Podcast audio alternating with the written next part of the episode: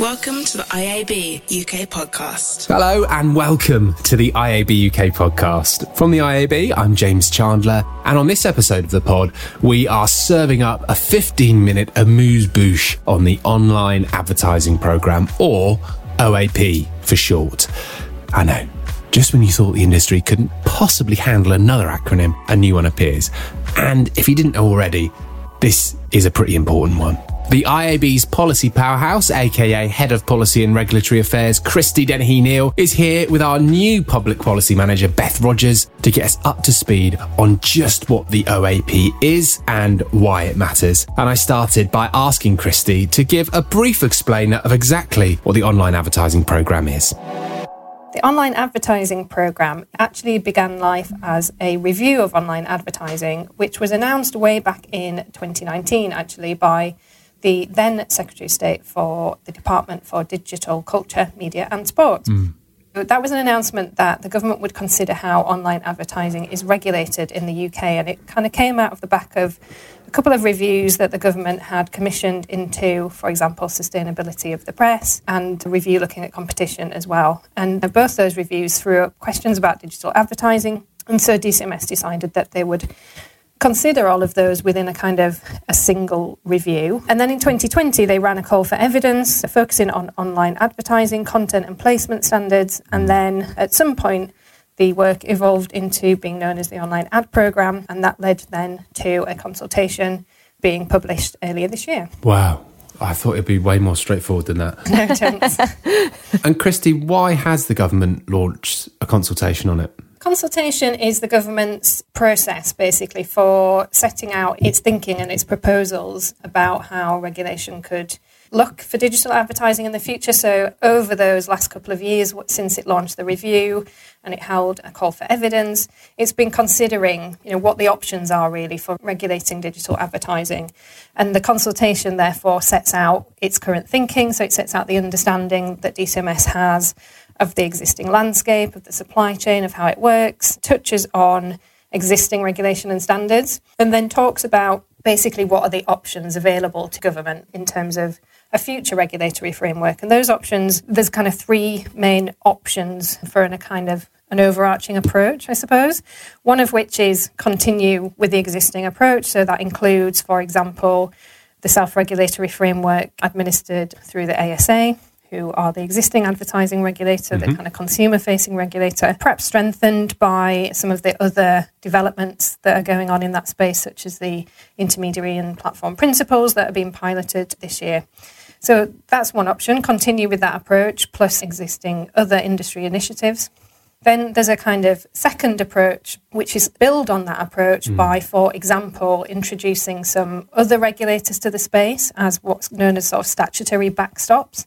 So they step in where breaches of rules occur. Then you've got a regulator that has powers in legislation to, for example, investigate or impose sanctions. And there's a couple of different options within that that are set out. So that's what you might think of as a bit of a co regulatory hmm. approach, mm. where you have the ASA, but you also have some statutory regulators enforce the rules. So that there's a kind of double double approach there. So if companies are not complying mm-hmm. with, for example, the cap code, which the ASA enforces, that the ASA can refer that then to a regulator that has legal powers to take action. So that's kind of one option. And again, as part of that, that could include adapting or adopting other industry codes good practices, standards, and things mm-hmm. like that. The third option is the most extreme option, which is actually an entirely statutory approach. So, what that means is the government would legislate to set out what the regulatory approach was, potentially what the rules are that digital advertising companies have to comply with. And you would also have, as that option, a statutory regulator that again would have legal powers to, for example, investigate, require information, issue sanctions, fines, that kind of thing. That's very much a kind of extreme option because it would be essentially removing what we have at the moment. It would be getting rid of the ASA and the CAP system. Potentially, it would be kind of maybe overriding or undermining yeah, yeah. Uh, other industry standards that we have as well. So that's a very extreme option, but it's an option that's on the table. Got it. I haven't heard the term backstop for you know good two or three years. I mean, it was properly on vogue, wasn't it, for uh, a certain period? Probably as extreme as option three sounds. You know, this all potentially sounds like a good thing, right?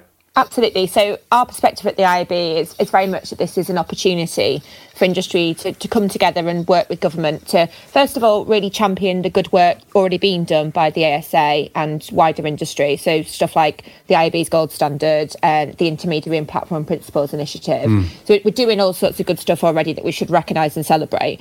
But equally, we, we should see this as a chance to look at how we can better tackle challenges caused by bad actors and some of the harms that sort of occur in the supply chain. But, but what we want to do through the consultation is ensure that any change that occur in the regulatory space are really targeted and they work well to address harms and they work for industry. So I think the key from our perspective is getting as much industry engagement as possible so that we really can shape and influence a, a regulatory future that will really work for industry and does target the harms as and where they occur. It sort of makes sense, multiple voices rather than one. And I should say, Beth, welcome to the podcast. This is your debut. Thank you, James. Yeah, never thought I'd be on a podcast, and here I am. Never thought you'd be on the world famous IAB UK podcast. I mean, you've gone right in at the top. This is sort of creme de la creme of the industry. Christie, Don't make me nervous, James. Christie, what do we want to see come out of the process? I think we really want to make the most of the opportunity, as, mm. as. Beth said. What we did before the consultation was launched, actually, we worked with members to come up with some principles for what we wanted to see from a future regulatory framework. And I guess that's really what we want to come out of this process. So they're things like, as Beth already alluded to, recognition of the value of existing self regulatory mechanisms, industry initiatives in standards. So we think it's really important the government builds on what's working mm. as well as identifying and addressing gaps and then really focusing in kind of plugging the gaps rather than duplicating or undermining what's already there. As part of that as well, we think it's really important that there's a recognition of and support for the value of the ad funded business model yeah, yeah. and its crucial role in the digital economy. We obviously had the ad spend figures published relatively recently. Mm. The, the sector is booming, mm. but it's really important that it's the value of that to kind of wider society is really recognised and protected. A bit more specifically, I think what we want to see is more coherence in terms of policy and regulatory work streams over the last few years. There's mm. been a mm. lot of disparate pieces of yeah, work yeah. coming out of not just DCMS but from other regulators as well. So our our hope is that what the OAP can help to deliver is a kind of coherent, consistent approach to regulating digital mm. advertising that's aligned with the government's digital regulation plan, which very much talks about supporting innovation, intervening only where it's necessary, and having a really kind of future facing mm. approach to digital regulation. And as part of that, it's absolutely essential that any proposals that come forward through the OAP are evidence based yeah. and that there's a robust justification for any proposals for new regulation or for changes to regulation. It's quite tempting, I think, sometimes for government and regulators to kind of think something must be done. But it's really important, actually, that it's evidence led because that's the only way you're going to, A, really understand what the problems are, yeah. where they're occurring, why they're occurring.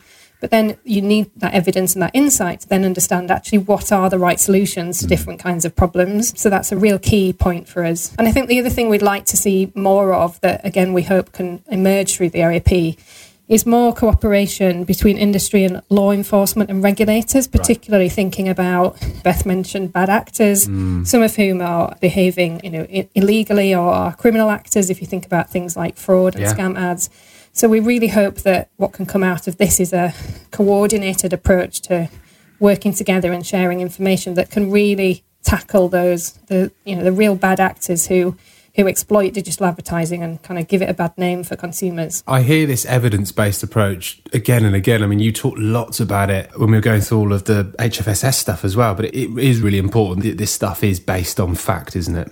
Yeah, absolutely. You can't design good policy mm. without evidence. And, and as a kind of a matter of sort of regulatory principle, which the government has recognised through its own digital regulation plan. You know, policy and, and regulatory intervention needs to be evidence led. Yeah not least because it won't work. if, if, it's not, it won't be effective.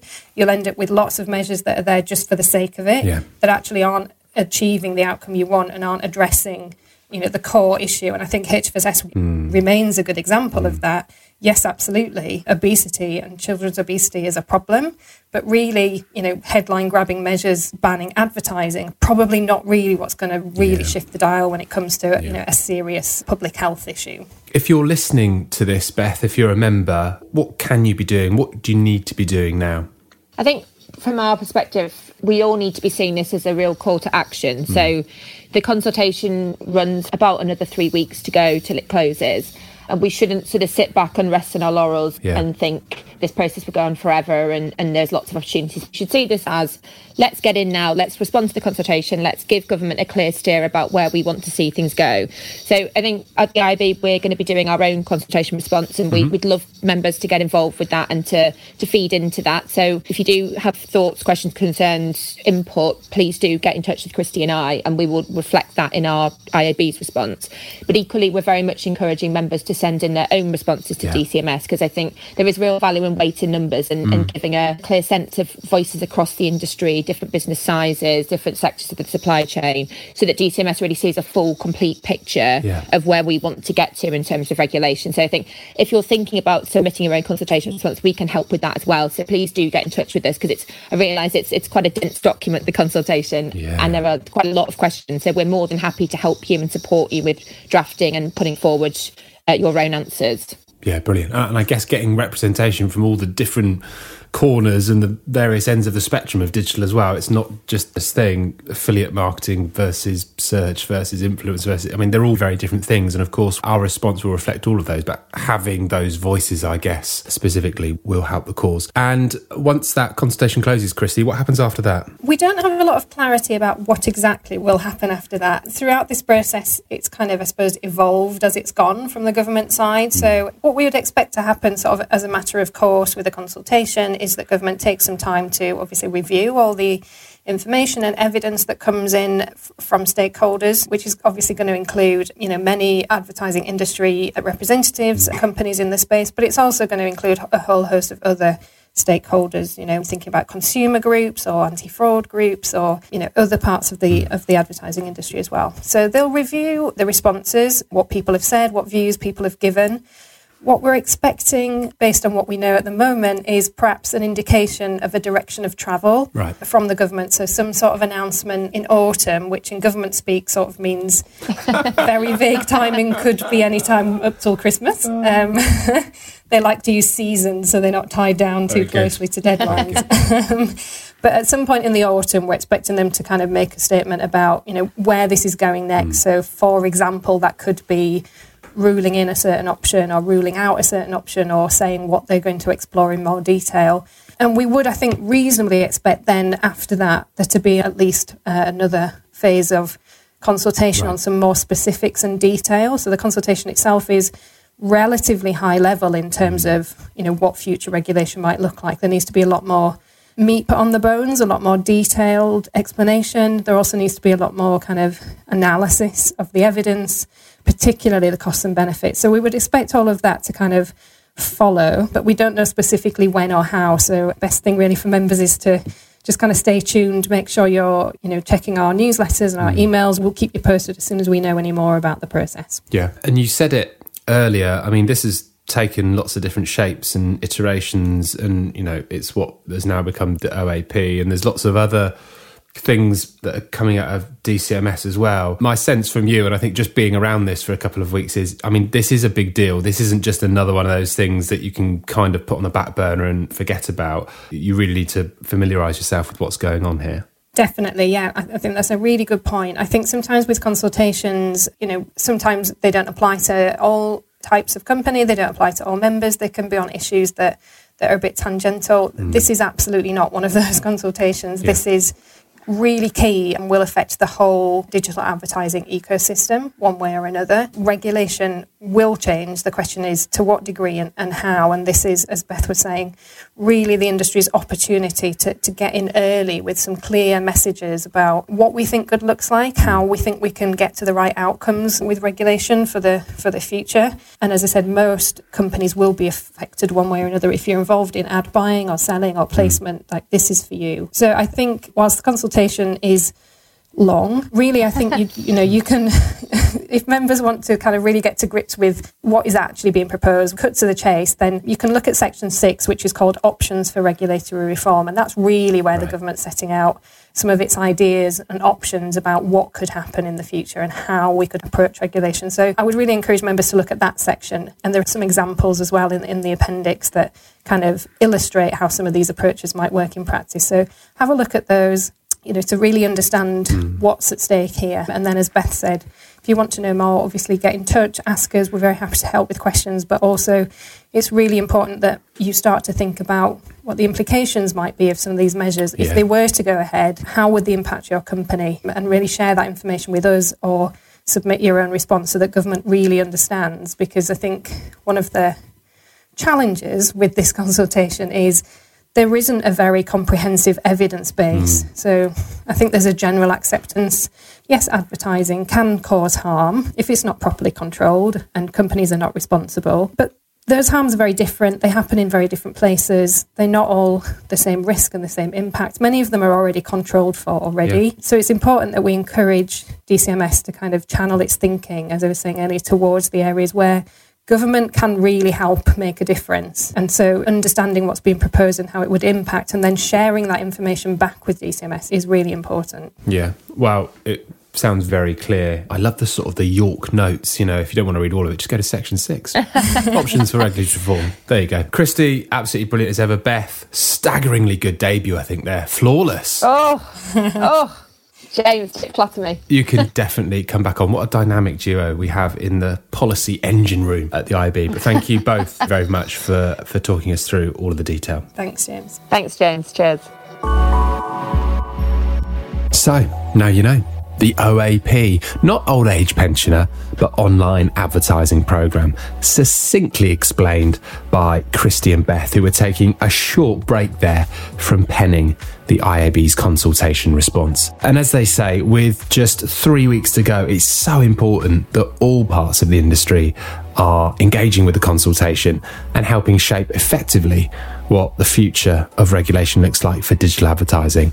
Head over to our site where you can find all of the detail. And if you want to get in touch, just email policy at iabuk.com if you have any questions or you want to get involved in our work. Thanks very much for listening. IAB UK, building a sustainable future for digital advertising.